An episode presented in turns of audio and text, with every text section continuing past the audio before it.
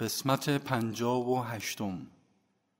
پیامبر واقعی من باشید. آنها که مرا حقیقتا دوست دارند کانونها و مراکز من در جهان هستند. یک بابا دوست در هر جایی که هست باید کانون بابا باشد و پیام ابدی عشق الهی را انتشار داده با عشق ایثار و صداقت زندگی نماید.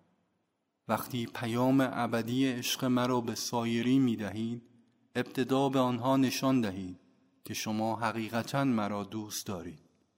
آنها را فقط وادار به خواندن کتابها و پیامهای من ننمایید. بیش از این انجام دهید. چنان با عشق ایثار بخشش و تحمل زندگی کنید که سایرین مرا دوست بدارند.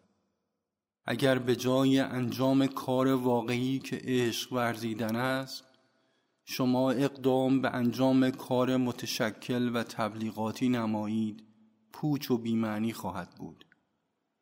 من احتیاج به تبلیغات ندارم. اگر شما نمی توانید با عشق و صداقت زندگی کنید باید دست از کار کردن برای من بردارید.